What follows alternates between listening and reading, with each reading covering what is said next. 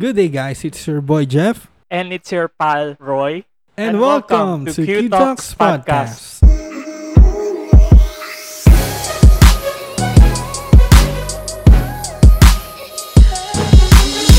Q Talks Podcast. Hello and good day sa mga listeners natin na kinig sa ating podcasting platforms. Welcome to another episode of Q Talks Podcast. And today, we are looking forward na magkaroon na naman tayo ng fruitful conversation. Tama ba bro? Yes, brother. Sobrang nakaka-excite tong pag-uusapan natin. Meron ka bang certain weaknesses sa buhay, bro? Alam kong meron, pero you might want to share to the people right now. Actually bro, mali ka, wala. Oo naman, meron. There are parts of me na even I, ayaw kong tanggapin. Ganon. Merong mga parts ng life ko na I look at it as my weakness kaya I don't often share it with other people. And nakakatuwa rin kasi bro dito sa podcast natin when we feature other people no yung mga ginagas natin pinapakita natin yung side nila na medyo merong vulnerability no? Yung hindi nakikita ng Sobrang mga totoo yan, bro. tao na for example yung isang guest natin isang successful sa field niya dito maririnig natin yung mga struggles niya sa buhay sa family. Kaya maganda to. And for me yeah of course I do have my weaknesses uh, physically emotionally lalo na relationally yun yung pinaka-weakness ko eh, in handling relationships because I did not have an environment na talagang na-build yung relationships Actually, na-share mo na rin yun sa previous podcast, bro, di ba? Na struggle siya pag naging close mo ang isang tao. May fear na baka hindi na siya makontinue. And at the same time, bro, I could really relate with you. Meron rin ako mga struggles rin. Lalo na sa sarili ko, I really hold myself to the highest standards na parang may tendency ako na maging perfectionist na along the way, dapat yung mga ginagawa ko nangyayari at this time, yung mga tipong ganun. And may mga struggles rin ako along the way na tipong I get too harsh with the people around me.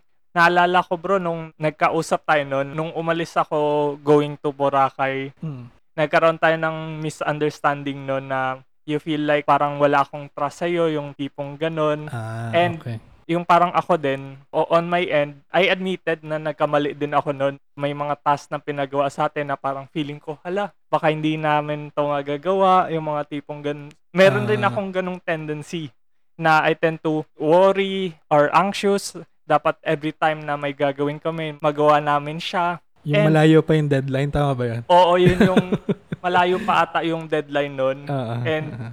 At at the same time, may mga times rin na pag may mga times na meron tayong mga misunderstanding, miscommunication, I tend to react immaturely. Dapat pakinggan nila yung dealing with conflict, Ah, okay. conflict survival guide. Ayun. Check it out.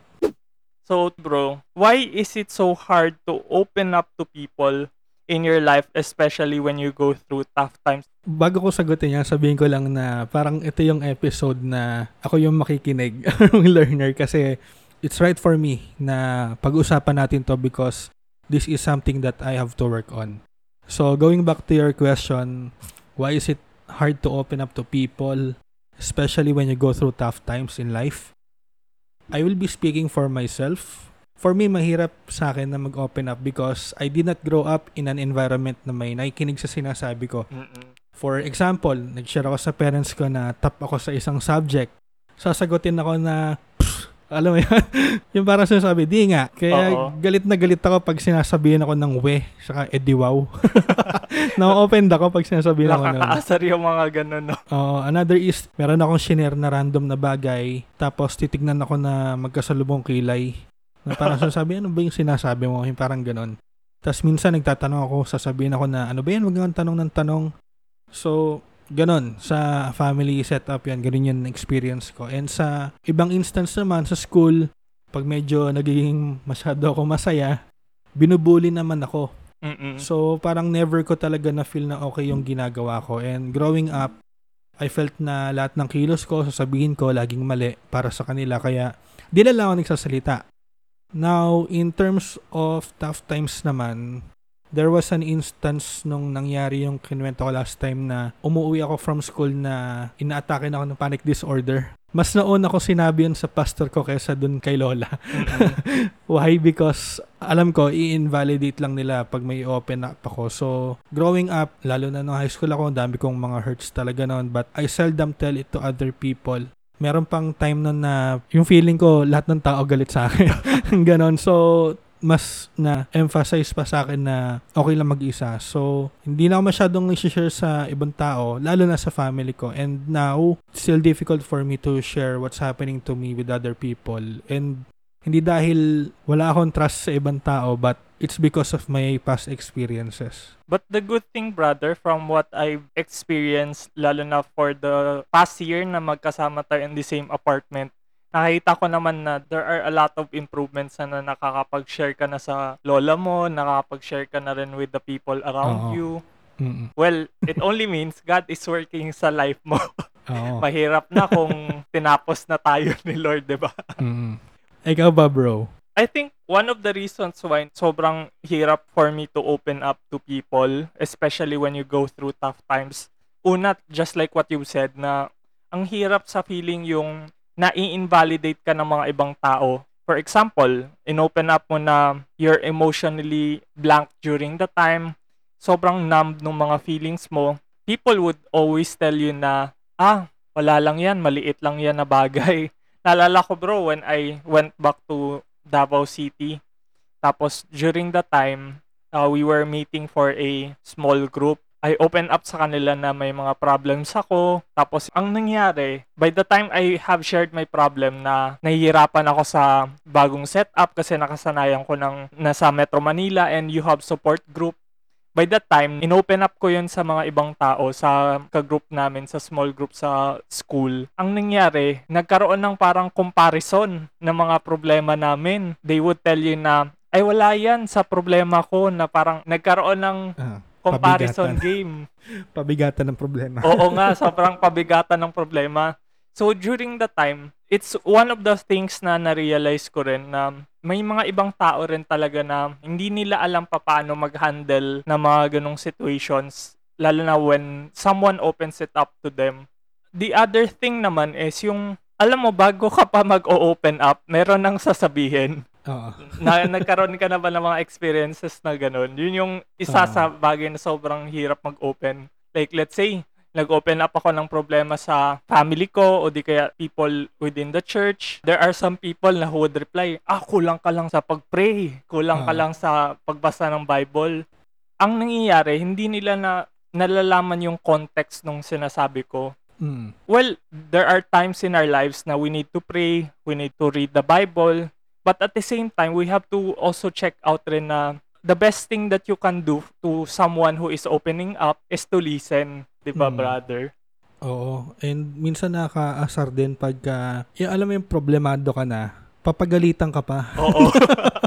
Alam mo, merong bata na nadapa, yes. umiyak siya, no? Sasabihin ng magulang, eh kasi ang tigas-tigas ng ulo mo. Parang ganun yung nangyayari. Kaya minsan, ang hirap talaga na timplahin yung mga Mistake pa talaga natin. yung magkamali. Oo. Imbis na tulungan, pinapagalitan pa eh. so ikaw ba bro, meron bang times na nag-struggle ka in opening yourself up to people and anong naging result nun? I think there was a time last year, bro, na I was having a hard time opening up my struggles in terms of napagdaanan ko sa church. Nagkaroon ako ng mga offenses during the time. But I'm still thankful na I have few people, yung inner circle na you are part of that, bro, na na- napag-open up ko. There was a time nag-usap pa tayo noon. We were having like midnight talks, kumakain ng noodles. And na I told you na sabi ko, bro, honestly, di ko na kaya yung pinagdadaanan ko na I'm struggling with rejection, lalo na of what happened sa church. One of the things na na-realize ko doon, bro, sobrang ang hirap pala pag wala kang mapag-open upan. At times, ang nangyayari is maraming mali akong nakikita sa sarili ko. I get so blinded by the things na pinagdadaanan ko sa life. Ikaw ba, bro? May ganun ka rin bang situation? Oo naman. and madalas, madalas it is a struggle. Kasi minsan, baka yung pagsasabihan mo, may problema din, mga ganon. Isa yun sa reason na why is it a struggle. And marami talaga akong gustong sabihin actually. Meron akong side na gusto kong ipakita sa mga tao, pero I don't kasi nga fear of what they would say to me. Although ngayon, wala naman ako masyadong pakialam kung ano sasabihin about sa akin. Siguro, naging way of life na lang. Siguro, yung implication ng pag-hold back is yung pagkakaroon sana ng deeper relationship with other people. Fearful ako dito kasi nga baka iiwan ako. So, I'm very careful. I think that's one. And another is, I don't get to say what I really feel and what I want. Maybe because I don't want to hurt other people or I don't want to disappoint them. Thank you for sharing that, brother.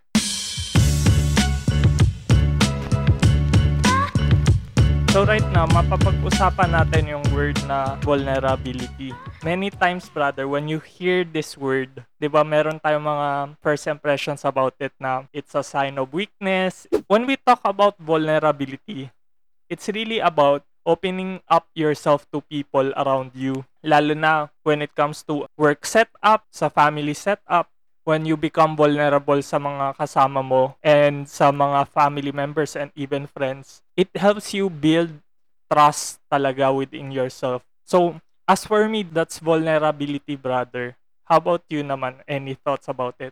vulnerability ang pumpasok sa isip ko dyan si Dr. Brené Brown.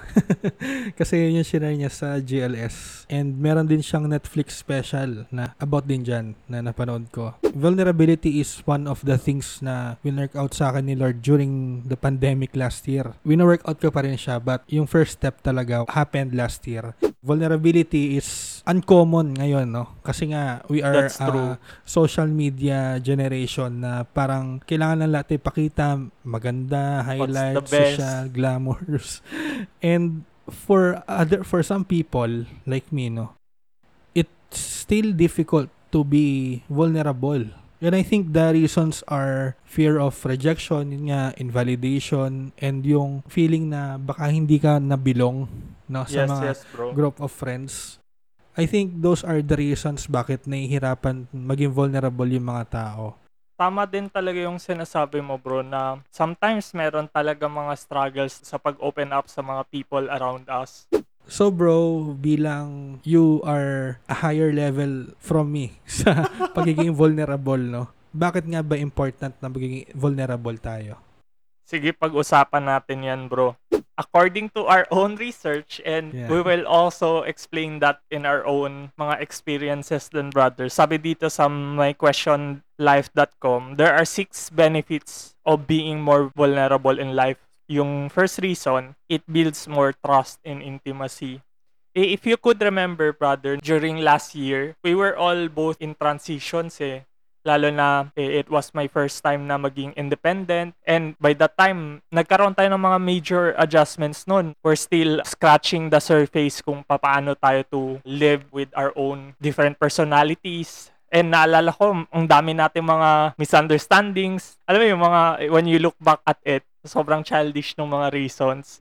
And by the time na nung, nung nag-open up ako bro sa'yo na struggles ko about my lolo dying, my hurts from church. Sobrang umiyak na lang ako nun. Naalala ko nun bro na it really built more trust and intimacy sa atin na bilang magkakaibigan, brothers in Christ. And it allowed me to really open up myself to you all the more. As for you naman bro, di ba, nag-open up ka rin sa akin nun. How does it build more trust and intimacy? Mm, Siyempre, nung una, nakakatakot.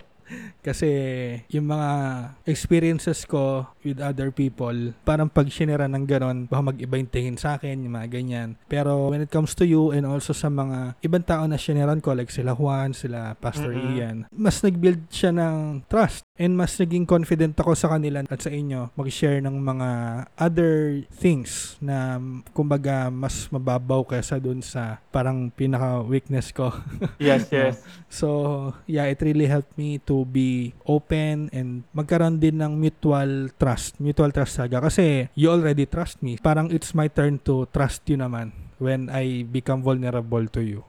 Naalala ko rin bro na by that time, meron pa mga awkwardness kumbaga when we open up sa Mm. bawat isa, 'di ba? And if I could remember it right, there was a time na nag, nung nag-usap rin kami ni Pastor Archie, naalala ko noon na I was telling him, Pastor Archie, I'm really having a hard time trusting people right now because there are people I felt like na-betray ako, I felt like na no one understands me. So yung by that time, sabi niya lang din is, paano yan? You are missing out the chance of meeting people and you no longer give them a chance to show themselves to you. You are missing out the beauty of relationships. So it only means na if we don't open up ourselves to people, we are missing out the gift of relationships at the end of the day, di ba?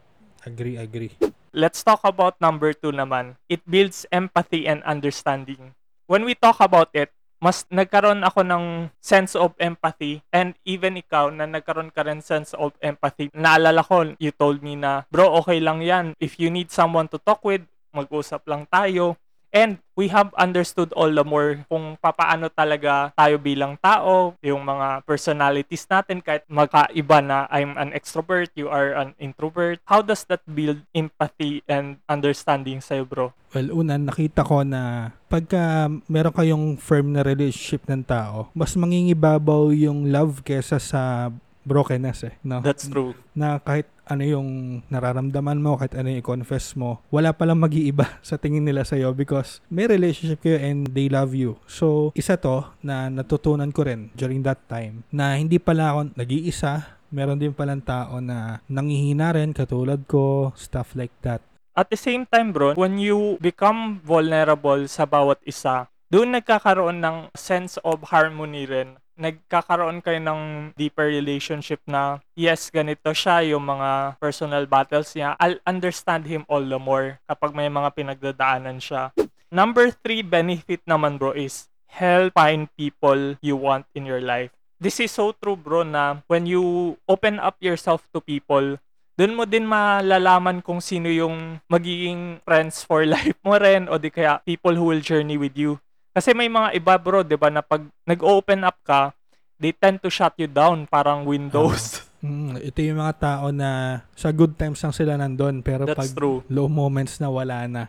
Magkakaroon siguro ng time na pwedeng maling tao yung masyaran natin and kung umalis man yung tao na yun, at least alam natin na hindi siya yung tamang tao para sa atin and we can really choose the people who will really stick with you all throughout and in any season ng buhay mo. Lalo na kasi when you go through the toughest moment of your life, the hardest moments, it will allow you to go to the people na you can open yourself up with, na pwede kang umiyak, lalo na during this pandemic, 'di ba na parang lahat tayo we need people who will listen to us. That's why it's important for us to be vulnerable. And then number four benefit naman brother, it allows us to work together more. Eto bro, when we started opening up ourselves to each other, that's where we realized na there's so many things na pwede nating i-accomplish. Sinimulan natin yung clothing line, tapos sinimulan natin yung brands from scratch. We are serving clients right now. And at the same time, etong podcast rin, it allowed us to really trust each other all the more na bro. Ito yung mga task mo, ito naman yung sa akin. If you could remember it, nung napag-usapan natin to sa topic with Kuya Patrick, you told me during that time, bro, okay lang ba mag-rest ako during that time? It was a sign of vulnerability, di ba, na Oo. it allowed us to work together more. Right now, we have accomplished a lot, and it's not something that we can brag about, but it's something that we can really show to people na it is okay to be vulnerable. Di ba, bro? Oo, agree ako dyan. Eh, We need vulnerability to have that space eh. Hindi pwedeng arangkada lang kasi tayo arangkada. We have to pause din minsan. We have to reflect on ourselves, ano ba yung nangyayari, and how to make it better. And minsan, di ba, mahirap magsabi ng feedback. That's Eh, true. yun. Kailangan din ng vulnerability doon. So, dahil sa vulnerable tayo, we know what to work out, we know what to work on, and even kay Kuya Addison, di ba, pag nagmi-meeting tayo, kasama niya, kasama din yung hardest moments natin sa kinukwento natin. No? Because yes, bro. that's a moment of vulnerability. Hindi porket maganda yung mga output natin, ay okay tayo lagi. There are times talaga na merong mga hard moments and hard times. And if naalala mo yung napag-usapan rin natin sa Q Talks podcast episode with Kuya Patrick na kapag hindi ka na nag-open up sa boss mo or sa mga katrabaho mo na you are at the point na nababurn out na, ikaw yung kawawa at the end of the Mm. day. Kasi it's also our responsibility rin eh, to take precautionary measures for us to Mm. be protected sa mga burnout situations ng life natin. Yeah. And eto pa bro, the fifth benefit naman is it helps us overcome negative emotions. 'Di ba? Syempre, there's so much pressures all around us. We tend to breathe it in eh. May mga tendencies na na-intoxicate tayo. Siguro mas malinaw to sa context ng workplace Yes, bro. na halimbawa, merong isang employee na ang pangit na output. Imbis na sabihin mo sa kanya na may problema, iniipon mo lang. And ang nangyayari, naiinis ka na sa kanya, nasusuklam ka sa kanya na hindi niya alam kung bakit. No?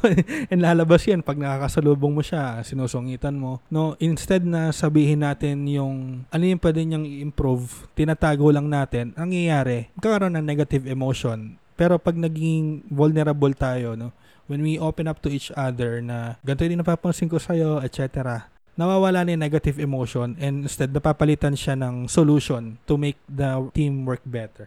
I remember there was a time nung nag-work ako sa Makati bro, there was a moment na um, naging vulnerable kami sa bawat isa. Ang nangyari was, nag-open up kami ng mga problema namin about that uh, superior. Pero, ang nangyari naman, the person who was supervising us was not open at all in resolving the issues. So, if yung kawork mo isn't open na i-resolve yung issue, wala talagang mangyayari. Pero, it takes a lot of efforts from us eh, na all of us, we should cross the bridge na kumbaga Mm. we meet halfway then. Yeah. Na we have to understand na may pinagdadaanan ka. You have to also understand na may pinagdadaanan din ako. Let us work together para ma-accomplish yung mga tasks na to. Yeah. Ito naman bro, number six benefit of being vulnerable in life, it increases our personal accountability. When we talk about personal accountability, it helps us to own up yung mga struggles natin and yung friends mo, family mo, and even workmates, they would help you out to process your thoughts. Pag may problema ka sa work, they could ask you, how can I help you? It's a good reminder for us na when we open up ourselves to other people, you have people with you who can journey with you, who could process your thoughts, 'di ba? Oo, naalala ko dito si Mads kasi 'di ba nung Mm-mm. sinabi niya na sinasabi niya sa mga churchmates niya na ganito nangyayari sa akin and what they would do is magkakape sila, pagkukwentuhan nila yung nangyayari sa kanya. And dahil doon, natutulungan siya. And this personal accountability, it helps us also to improve ourselves eh. Nagiging aware tayo sa sarili natin kung bakit ganito yung nararamdaman ko. At dahil aware tayo, malalaman rin natin kung paano natin mapapabuti yung sarili natin. That's right, bro. Maa-amaze ka rin sa story ni Mads na she has that character of opening herself up to people. If mapapansin mo, she has the tendency na mabilis makarecover agad sa mga setbacks sa life niya, mga battles rin. And when we talk about vulnerability, brother, merong quote si Simon Sinek na sobrang magandang i-share sa mga tao. It says here, For the feeling of trust to develop, we have to feel safe expressing ourselves first. We have to feel safe being vulnerable. That's right, vulnerable.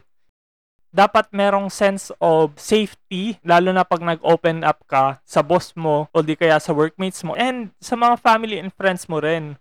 Yeah, isa rin sa natutunan ko kay Simon Sinek is yung safety circle. Sabi niya doon na pag tayo, meron tayong safety circle, we can work better. For example, tayo bro. Pagka ako, halimbawa, hindi ko naabot yung deadline, alam ko na hindi mo ako aawayin.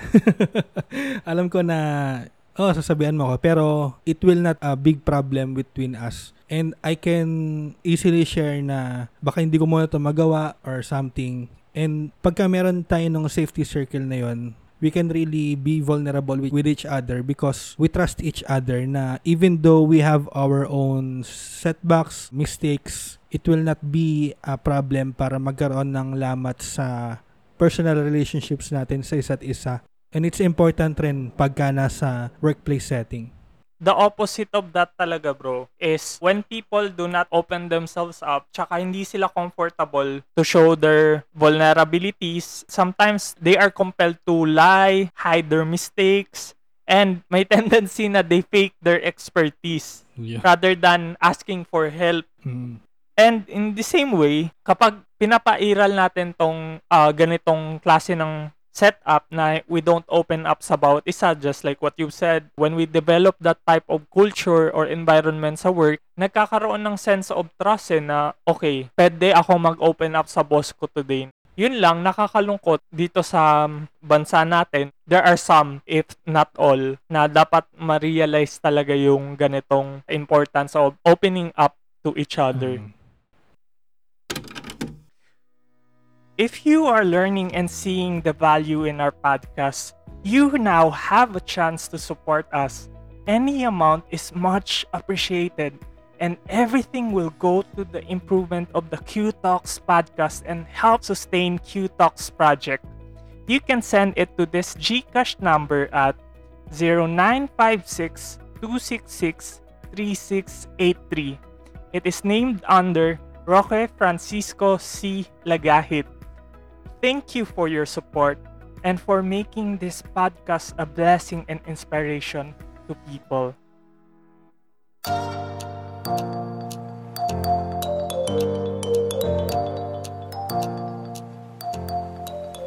Grabe no, ang dami nating napag-usapan ngayon bro and I'm really glad na ginawa natin tong episode na to and I believe na yung mga listeners din natin ay marami ring natutunan. So before we end bro, ano ba yung mga practical ways for us to develop a healthy relationship by being vulnerable to people? There are three things na pwede natin i-highlight dito, bro.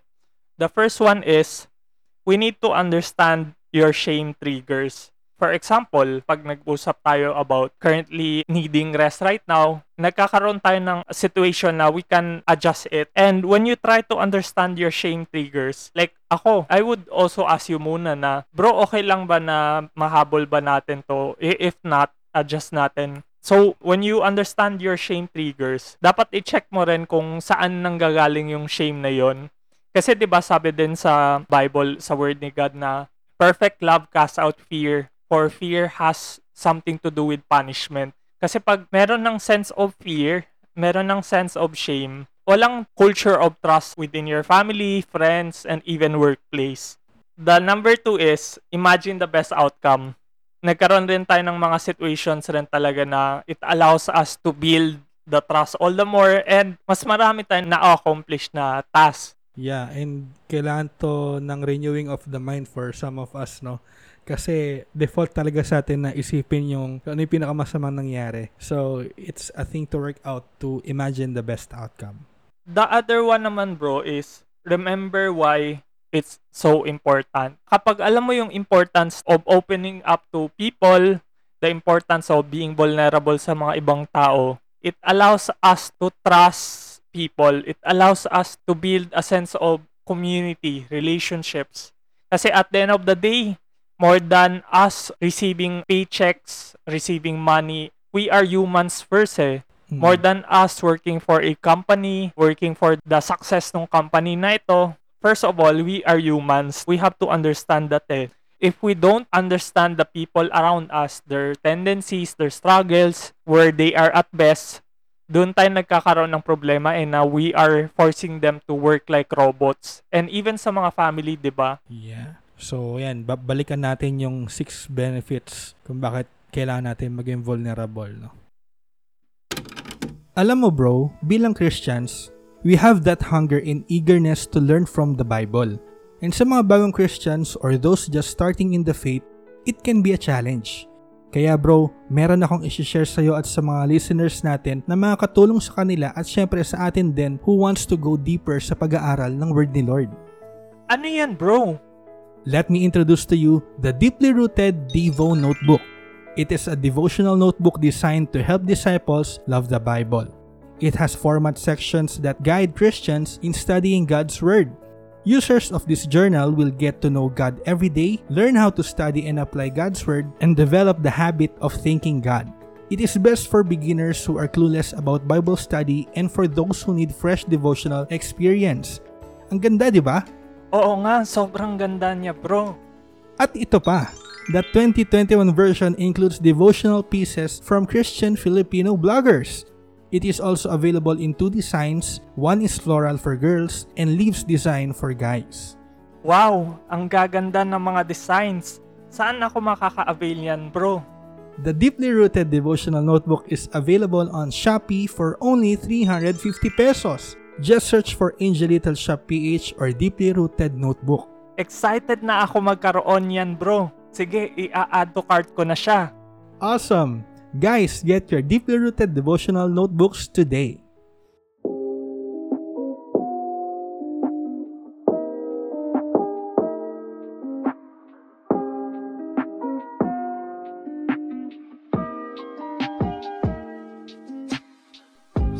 Thank you guys for tuning in sa ating episode today.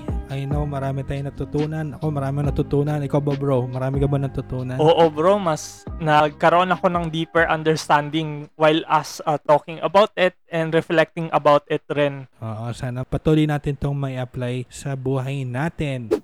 Of course, you can follow us sa QTalks page on Facebook and QTalks page on Instagram. You can also check our Facebook group, uh, Adulting from Scratch, where you can share your adulting stories, where you can share your lives with us rin. Oo, kwentuhan tayo doon kasi meron doon mga questions like ano yung k-drama na nakatulong sa'yo and things like that. so, join kayo dyan, guys. And meron tayong upcoming event naman, brother. Ano yon? Yan, a Q-Talks webinar this October. Ang mga speakers natin ay sila, Miss Angel Eliren, si Sir Patrick Mabilog, and si... Jeffersy Brigino. Ayun. Ang hirap buhatin ang sariling bangko. Uh, ayan, so guys, abangan niyo yan. It's going to be a blast. and they can also see you on Facebook at Jeffersy Brig and Twitter at Bro Jeff. Ikaw naman, bro? They can check me on TikTok, Royalty7, and they can also see me on Facebook by searching Roy Caturla. Ayan, syempre, at ang mga details yan ay nasa mousepad mo. Sobrang nakaka-amaze yung paggawa mo nung mousepad na yun, bro, na may picture ko pa. Sabi pa nga ng iba, parang tatakbo daw ng politics. Oo, para hindi mo makalimutan yung mga pangarap mo and also to celebrate the milestones na na-achieve natin dito sa Q-Talks podcast. Congratulations to us. As of this moment, we now have 550 plus na plays on our podcast. Hmm. Lahat na yan, bro, sa Spotify and many other podcast platforms. Wow, thank you guys for your continued patronage and makaasa po kayo na mas magaganda pa ang mga episode na maririnig nyo dito sa Q-Talks Podcast. Once again, it's your boy Jeff. And it's your pal, Roy. Kita-kits po tayo ulit sa mga susunod na episodes. Kita-kits. Salamat. See you!